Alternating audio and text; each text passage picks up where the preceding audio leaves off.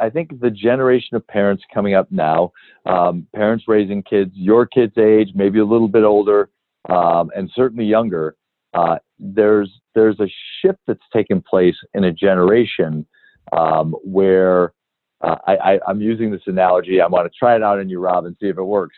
Uh, we, I think, I, I think our, we could argue that our parents, our fathers and mothers, held the keys. They knew a lot about our lives.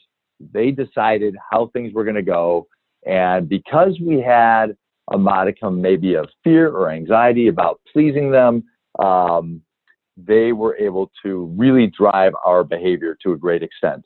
And now the rules of parenting have changed significantly, and the keys, I think, now belong far more to the kids, and they're holding the keys far more than, than we were when we were kids.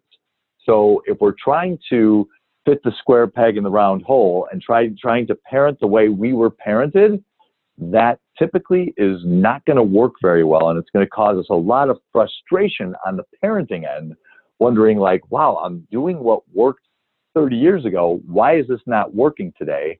And i think we have to recognize our kids are are healthy skeptics. They have some control um, over how things go and in order to really get through to them we need to establish some goodwill because they're probably not anxious or afraid about mom and dad and their opinion to the extent that we were a generation ago. Does that make sense?